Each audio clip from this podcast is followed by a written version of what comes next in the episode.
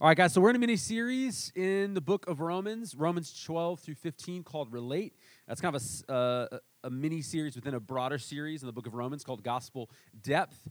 And, um, and, and, so, what we've seen so far uh, in this portion of Romans, we've unpacked the idea that in the New Testament, the dominant metaphor for the church is that of family or households. Now, there are as many experiences with both the concept of family and the concept of church as there are people. Some people have had no experience with church, a terrible experience with church, a beautiful experience with church, or a little bit of both. Because again, churches are made up and families are made up of um, broken people who are being um, redeemed. And so we said uh, it's not enough to just be for a church to be a family. Like, what kind of family are we talking about? Because no one's no one's like in the market for a second dysfunctional family. So we said we're not looking for perfection but we're looking for health. And in this portion of romans paul's laying out here's what a healthy church family looks like. So again romans 12 through 15 it, it dives into what characteristics the church the family of god should have if they're healthy. It's, it's like we're agreeing on what we're pursuing even if we're not that perfectly and so we become, uh, in Romans 1 through 11, Paul laid out here's how you've become family through what Jesus did for you in the gospel. But now you've got all this family out of nowhere, and how do you relate to them? And so two weeks ago, we looked at this idea. So we've been looking at different characteristics each week. Two weeks ago, we looked at this idea of patience patience for ourselves and one another as we're learning to love one another and as we're changing in messy, painful, slow ways. Last week, I taught, I taught the first half of Romans 12, verse 13, on this idea of generosity, that as a family, we share our stuff with one another. And it's not socialism or communism where you're forced to share everything. It's a healthy, interdependent family where we do our best to meet each other's needs. And next week, I'll be teaching Romans 12, 14 on another characteristic of God's family that's widely misunderstood in our cultural moment the concept of empathy. No one really knows what empathy is in a healthy way anymore. But today, I'm going to finish teaching Romans 12, 13, specifically the second half of the verse, talk about a different characteristic of God's family hospitality. And so, again, according to Romans 12, what are some characteristics that distinguish the church from the culture around it? Patience, generosity, empathy, and today, hospitality. So let's read today's text, Romans chapter 12, verse 13. It's one verse. Guys, really, we're doing two words. This should be shorter, okay? Pray for that. It feels good. Romans 12, 13, it says, Share with the saints in their needs. A whole sermon on that last week. And then today's part was zooming in on pursue hospitality. Pursue hospitality. And the Greek word there for pursue is like practice. It's even translated that way sometimes. It's like give it, give a hard, uh, give a strong effort to get better at this. So think like um, practicing a sport or an instrument or a skill. Um, but either way, to pursue or practice something, you have to know what it is, okay? Now, can you guys imagine if I hit you guys up, I'm like, guys, three weeks from now, New Year, we're doing a big church social. Uh, we're gonna play a big game, big game of Bossaball. And I invite you to come out and play. How many of you guys would come? How many of you guys would be psyched to play Bossaball? What? What? No, again, I'm asking you, do you want to play Bossaball? Right? How would you prepare for that game? Guys, what, cl- what clothes do you normally wear when you play Bossaball? What equipment would you bring? Where would you practice? How many people would you need, you know, t- t- to bring out? And again, you probably wouldn't be able to practice Bossaball or know how to prepare because you don't know what Bossaball is because it's an obscure sport you've never pro- you probably never heard of unless you got some Belgian people in the house. Bossaball. I'm not Belgian, by the way. I feel like maybe some of you guys are, but it's, it's definitely not me. Bossaball is originally from Belgium. It's something like volleyball, the real definition, except the ball can be kept in the air with any part of the body and can be hit up to eight times by one team. With one giant trampoline on which stands an attacker the attacker is propelled in the air and has the ability to deliver vicious shots. One point is awarded if the ball hits the ground anywhere besides the trampoline, in which case, three points are given to the opposing team. Sounds fun. Either way, until you knew what sport I was talking about, You didn't really know if it was for you or not. It could have been like basketball, could have been like baseball, could have been like ping pong. You couldn't practice it and you couldn't pursue a game somewhere because you wouldn't know what you were looking for. Now, uh, you might even assume uh, when I said Bossaball, uh, I was saying baseball with like an offensive Italian accent, like Bossaball, baseball, right? You're like, oh, I think I know what he's trying to say here, right? Might show up with some baseball equipment, like I know what baseball is, right? Again, in the same way, we cannot pursue a practice until we understand what it really is or what it isn't. Um, again, a lot of things look like hospitality at first glance, but actually are something altogether. So you can't practice something if you don't know what it is, and you can't practice something if you think it's something it's not. And so that kind of leads us to, to what I want to get into today, which is hospitality. Uh, and, and here's, here's my outline, all right? It's, it, what, it's what hospitality isn't, it's what hospitality is. It's why hospitality is more important than ever and how hospitality is possible. Again, what hospitality isn't, what hospitality is, why hospitality is more important than ever, and how hospitality is possible. Number one, what hospitality isn't, it isn't just for extroverts, right? I know I'm going to get a very muffled uh, like excitement here, but how many introverts in the house? Just do a slow hand raise. Keep it, you right? How many guys you hear uh, you hear hospitality? You're like, yes, finally. But it's not just for extroverts. Hebrews 13, 2 says, Don't neglect to show hospitality, for by doing this, some have welcomed angels as guests without knowing it, right? It's a lot of weird charismatic churches that are like, we're gonna do everything we can to get an angel in the room, wild stuff, speaking, to, you know, whatever. Uh, he's like, dude, practice hospitality. You want an angel? Welcome people. Uh, the author of Hebrews does not give an out to introverts here. He says it's for everybody. But introverts, but the thing relax. The author of Hebrews isn't calling you to, to do something completely opposite to your personality because being hospitable is not about being loud or outgoing, okay? Or like I asked a group of friends recently, they know who they are. I said, what, what's some words that would describe me? And one person said, man, I think spastic. I think you're spastic, right? Uh, he's not, which I think is true. It's fair. Uh, at times. He's not asking you to become spastic or loud or, or crazy or wild or crazy in the outgoing, fun sense. Just to be clear. Sorry. Trying to get better with that word. Um, the text says hospitality is about something else, not about a personality, it's about welcoming. And so here's the thing um, you can be loud and real unwelcoming.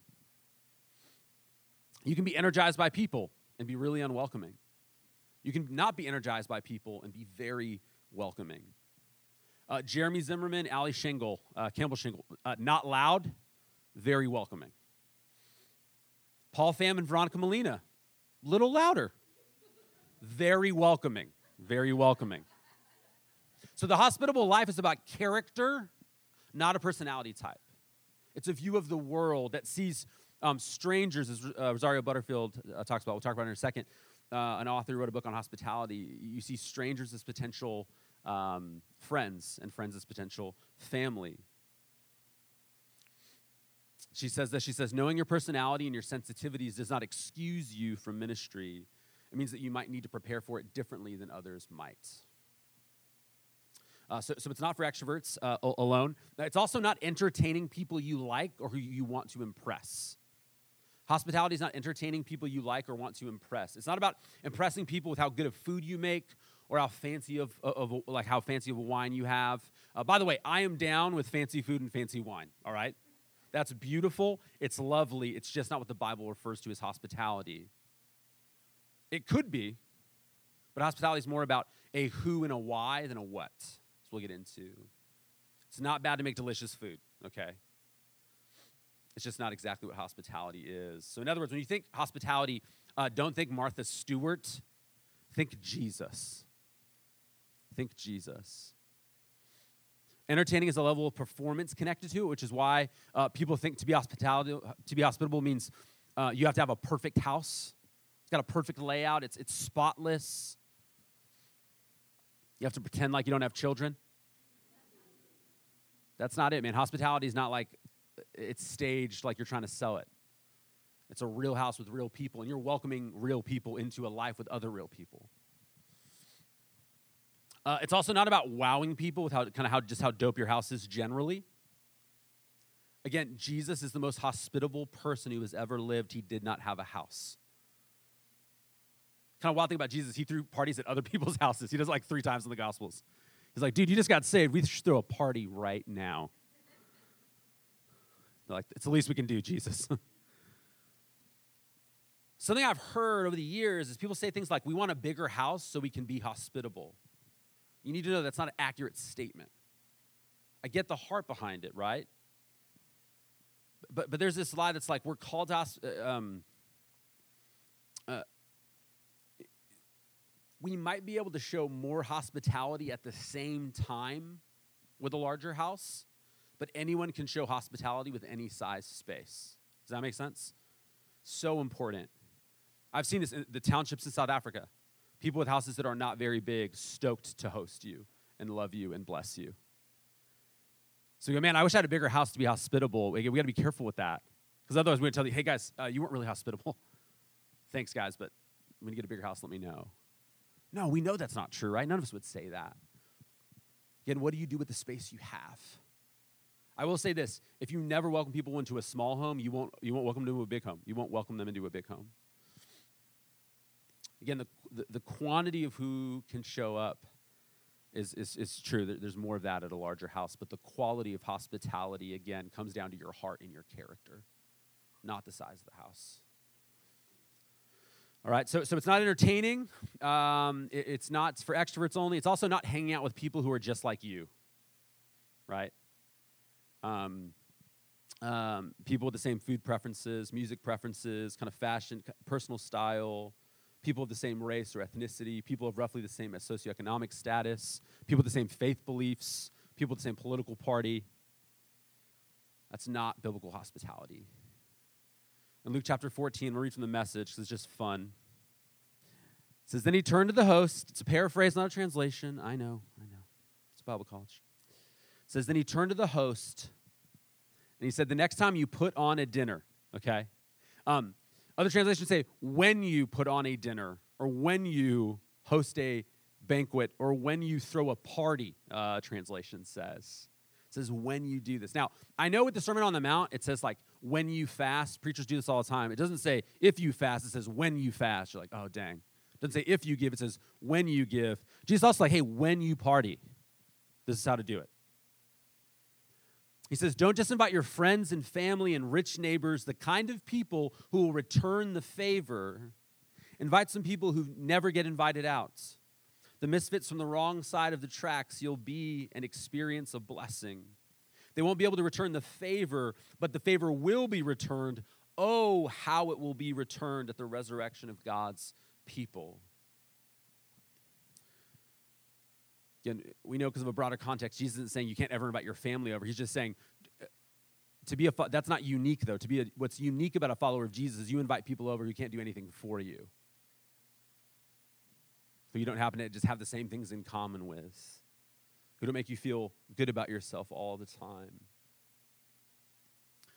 Uh, again, also, I, I, this is this is hit in a couple places, but but it's not really hosting Christians. There could be a little bit of a debate about this, but primarily it's about people who are not yet followers of Jesus.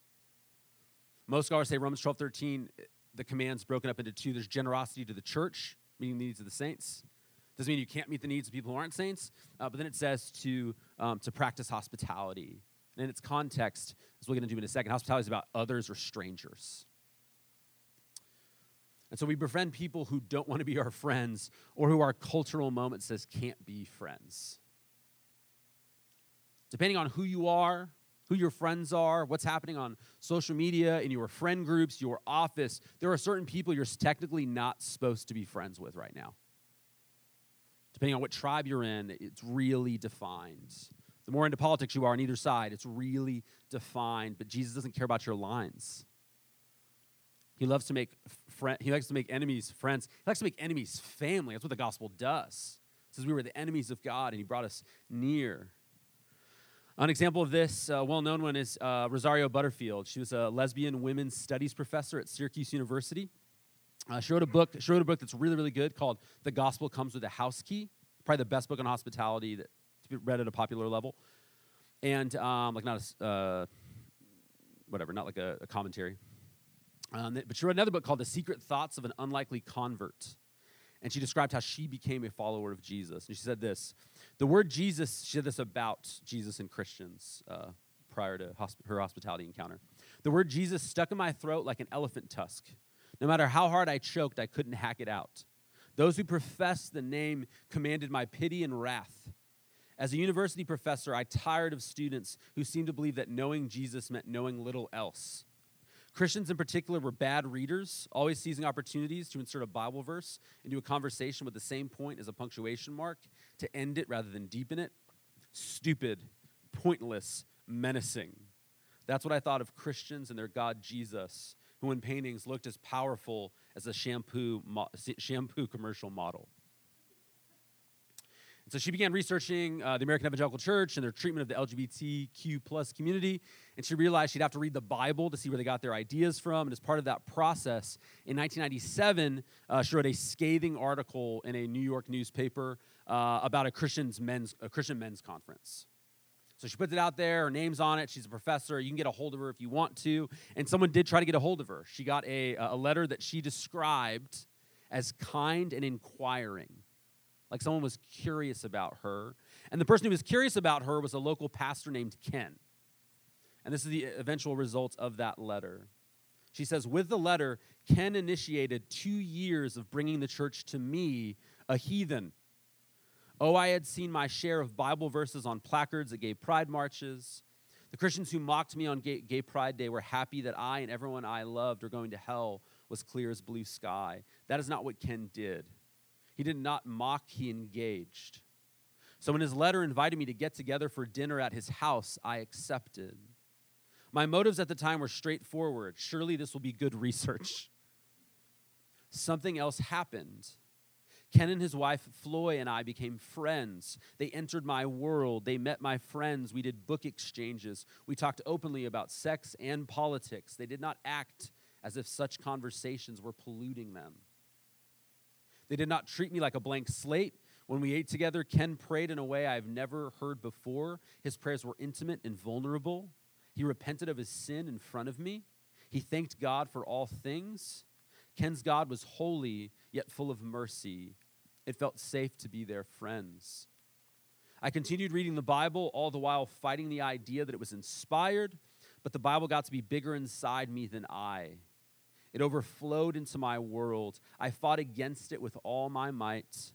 Then one Sunday morning, I rose from the bed of my lesbian lover and an hour later sat in a pew at the rather traditional Syracuse Reformed Presbyterian Church. Then one ordinary day, I came to Jesus, open handed, naked, and vulnerable. And the world worldviews, I guess you could say Ken won. But Ken was there, Floy was there, the church that had been praying for me for years was there. Jesus triumphed. I was a broken mess. Conversion was a train wreck. I did not want to lose everything that I thought I loved, but the voice of Jesus sang a sanguine love song in the rubble of my worlds.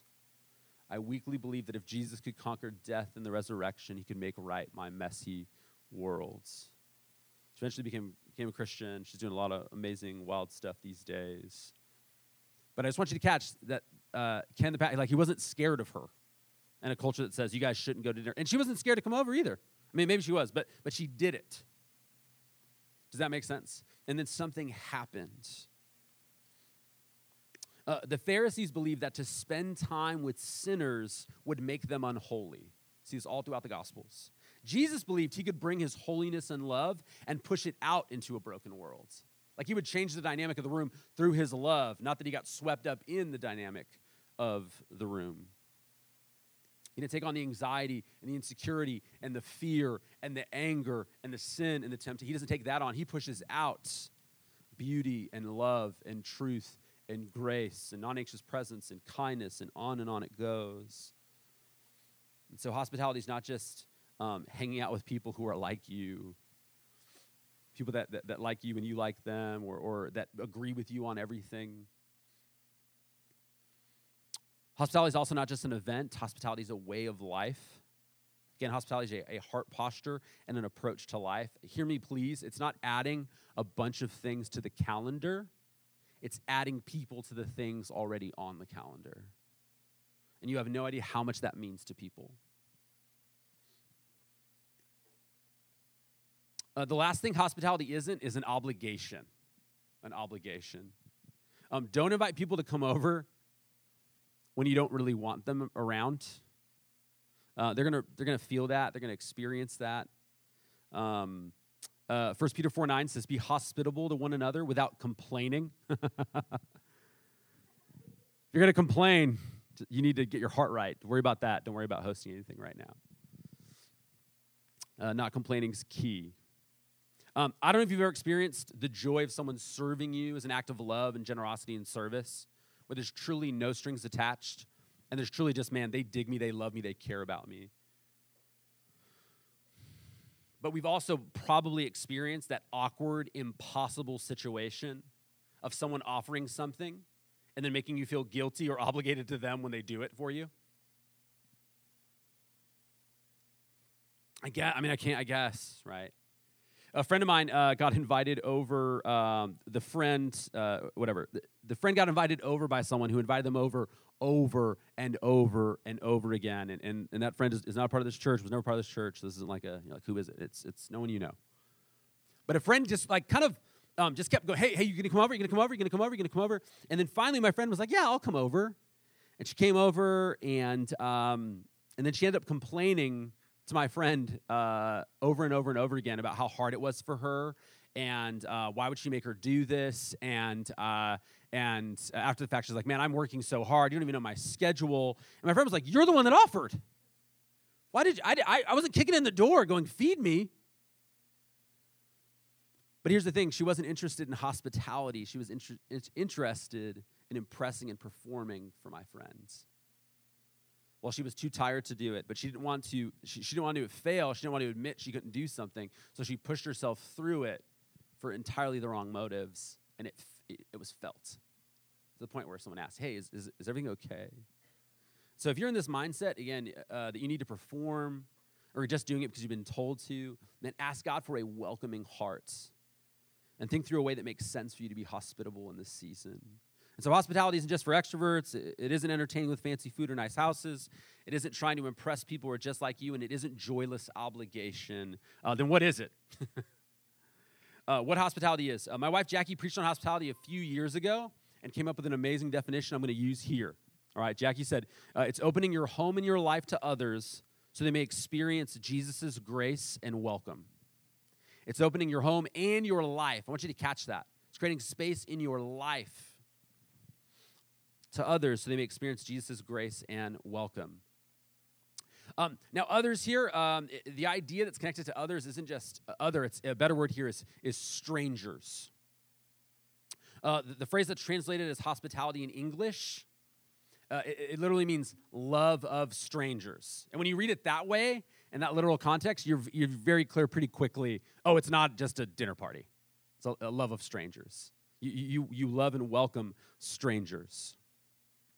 Um, hospitality is the exact opposite of hatred of strangers or um, suspicion towards strangers, people that are different than you. We live in a culture where everyone seems to be afraid of everyone who's different than them. But it's strangers. It's people that believe different things than you, that look different than you, that have different stories than you have. The church should be a diverse space with people with different stories come together.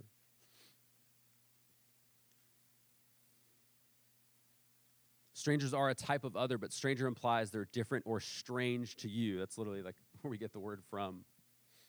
Like, is strange. You're, you're removed from me. Strange, you're, you're removed from me in the, in the sense that you're different.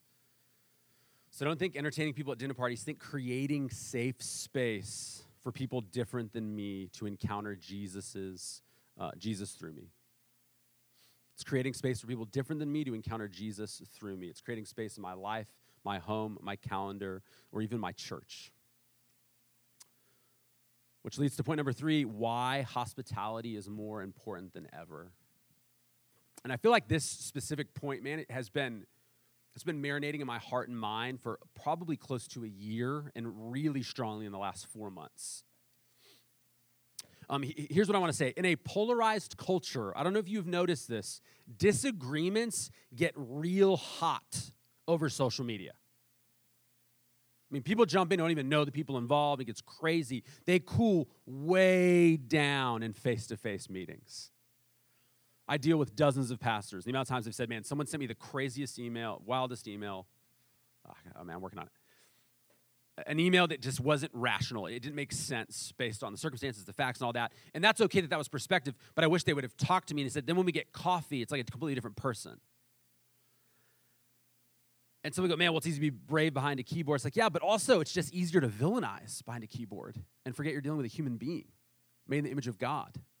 If you're a Christian who's supposed to be your brother or sister, even families, right? It gets wild on text, the text thread about Thanksgiving at Thanksgiving, usually, most of the time, it's cooling down a bit.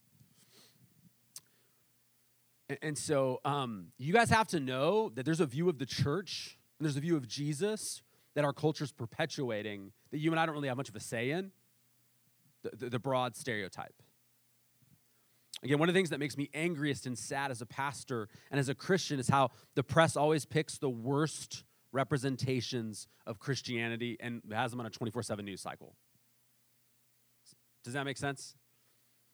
Uh, progressive media makes us look full of hate and ignorance. Uh, they, they never have Tim Keller on CNN. You know the interview? The guy who screams at people for wearing a mask at his church. Like that's a mainstream pastor. It's not. I hate to break it to you guys. Even in the wildest of churches, that's not going on everywhere. They don't have on, you know, N.T. Wright and D.A. Carson and like kind, humble, gentle, brilliant people uh, they have on people that they know look ridiculous. On the flip side, conservative media puts on people they think are good, who are definitely conservative, but very likely are not followers of Jesus, while saying they are. Have you seen these people? It's like Christian nationalists, maybe. Disciple of Jesus, probably not. At least from the way they're talking about and to other people on the show. People who are people who are bold, right? Uh, and by bold, you mean someone who's mean and misinformed. That's usually what bold is. The conservative uh, media sphere. They interview people who don't exhibit the fruit of the Spirit, like love, joy, peace, patience, kindness, gentleness, or self control, but who have a conservative talking point and go, Jesus will be down with this. Again, we should have convictions. Our culture should mock some of our convictions, but they shouldn't mock the way we treat people. And the stuff that I see get put on TV is, is absurd, man. But here's what I want you to catch, though as frustrating and as heartbreaking as it is to be misrepresented by the right or stereotyped by the left, we can decide to represent the church, to represent Jesus ourselves in relationships with real people. It's a crazy idea. With real people. Again, I can villainize or stereotype a caricature, caricature on TV, but I lose my categories when I experience a brilliant, loving follower of Jesus. Does that make sense?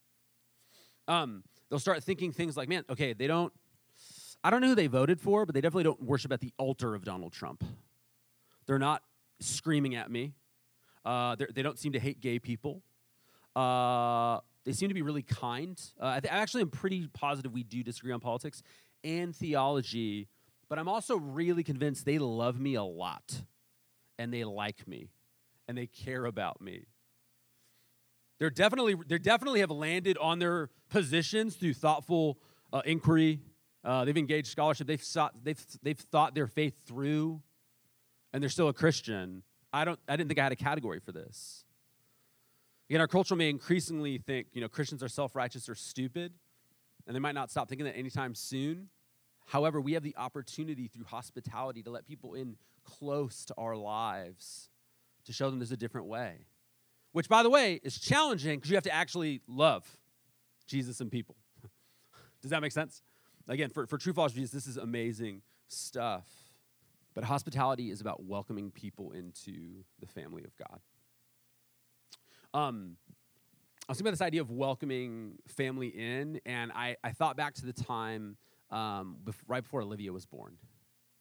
And, and I remembered how we had to get like the boys ready for that dynamic and Jackie's kind of a pro at this kind of thing. She had, she had a couple different things she was doing, uh, but she kept saying, "Hey, she is with us. She's she's not just you know mommy and daddy's daughter, but she's your sister.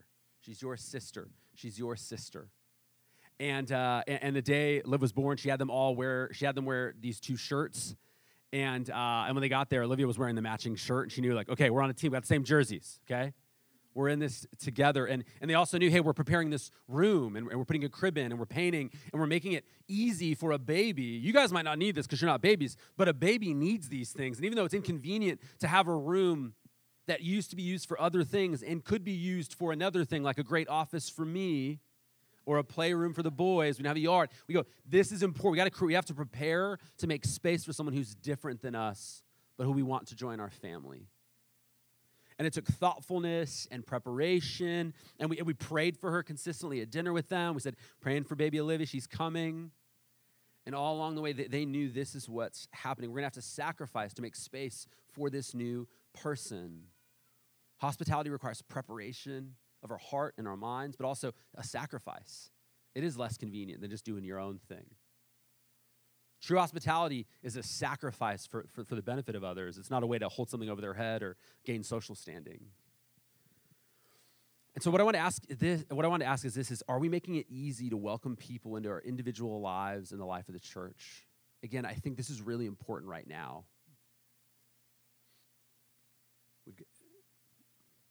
It's the way to, to, to show that, that Jesus does make a difference.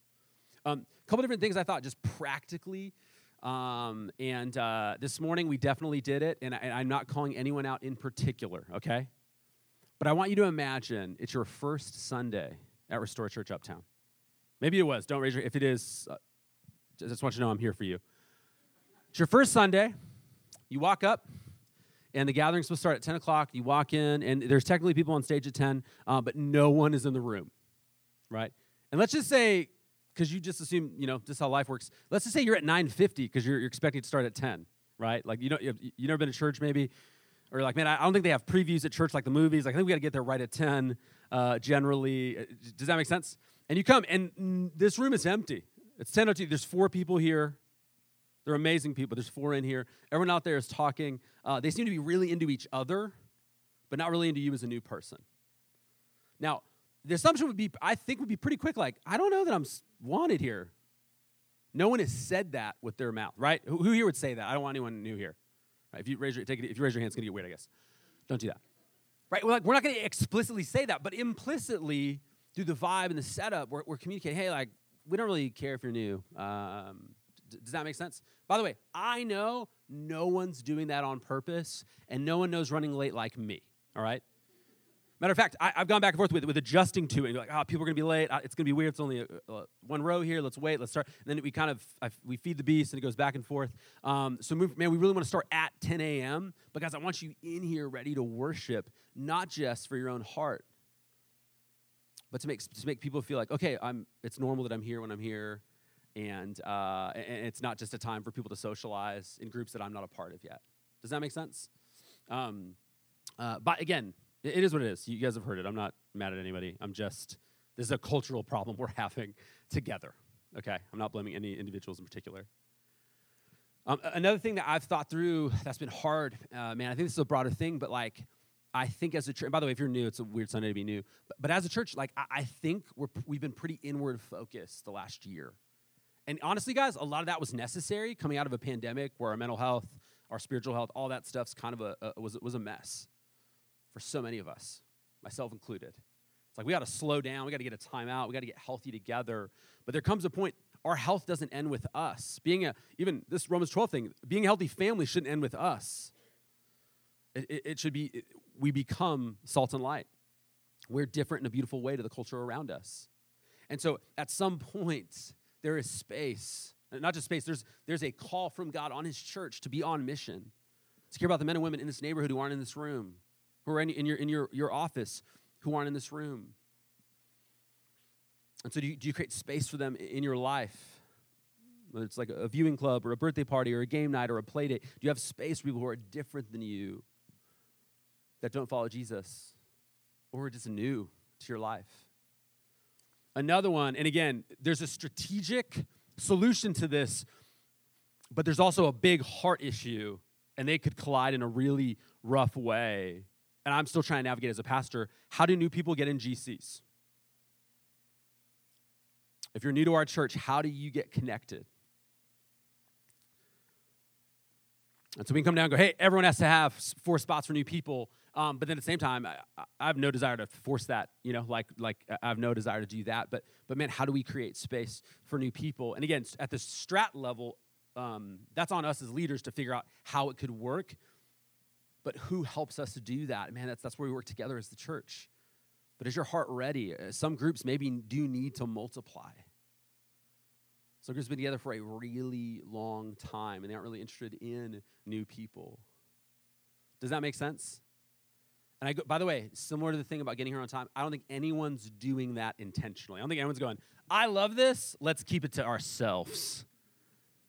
I love, I love that our family is, our church family is pretty healthy. We care for each other really well. When people are hurt, we, we deal with it, we get into it. I love that we're striving to be a healthy family. We should share this family with others. Are we preparing the room like we did with Olivia? Are we preparing our hearts to share our space with other people? Again, the gospel says that you've been adopted into God's family. You're no longer an orphan. That means you don't have to have a scarcity mindset about relationships. If other people come in, my spot's in question. No, there's a space. We have one Father together, and we have a bunch of brothers and sisters.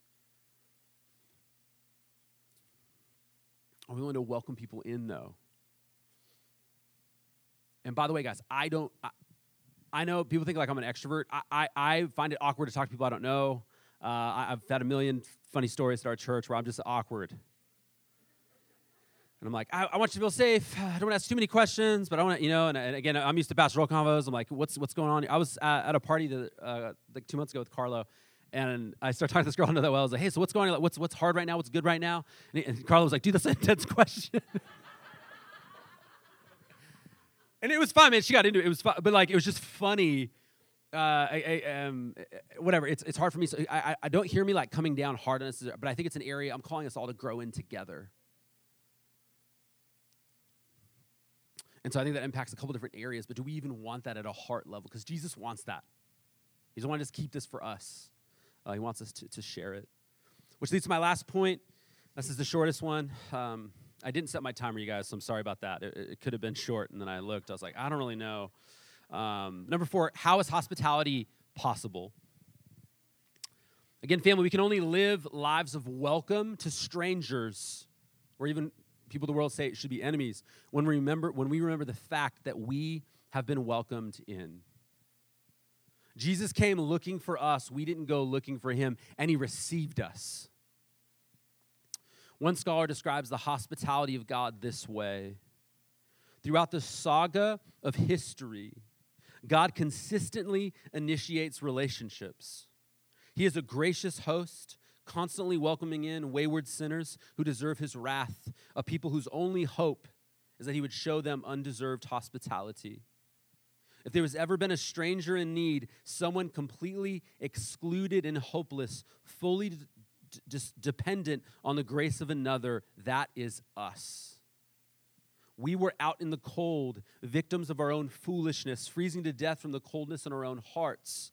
And all throughout history, all throughout the story of Scripture, God opens the door, rescues us, and welcomes us back into relationship through sheer, inexplicable grace.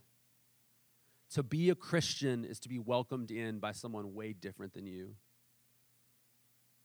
Into a party, into a feast, into a family you don't deserve to get into.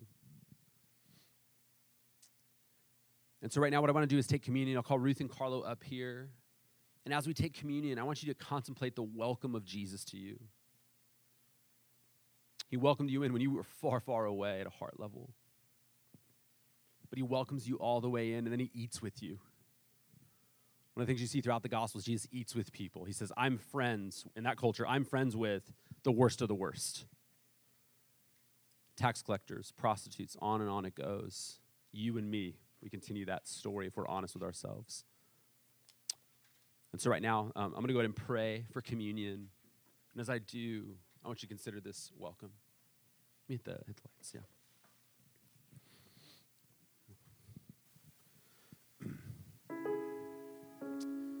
Jesus, I thank you that you're, you're kind to us. I thank you that you do. You are a Savior who welcomes in people that have no business being at your party.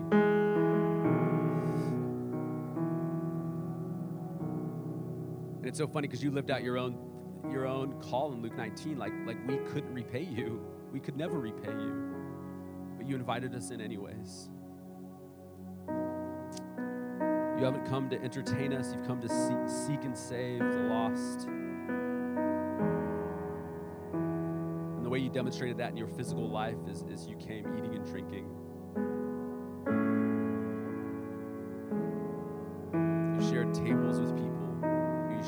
Tables with. Right now, as we come to, to this table, would we be reminded that you love to eat with us, you love to feast with us. God, would we see the people around us as people who could be family? Would we, t- would we treat strangers as friends? Or would we get to see friends become family? I think you, you modeled that better than anybody. You knew how to be in the world and not of the world. You knew how to get close to really messed up people and, and they were blessed when they walked away, you weren't defiled. We live in a culture where so many people are lonely, and hurting, and depressed, and anxious, and afraid. They don't know where they belong. They're searching for spaces to belong. Space of belonging and identity. And God, I just pray that people would find in, in you, Jesus, the truest identity, identity they can never gain or achieve or lose, identity that's secure, a love that's consistent. And so, Lord, would, would that happen through us? But first, would we remember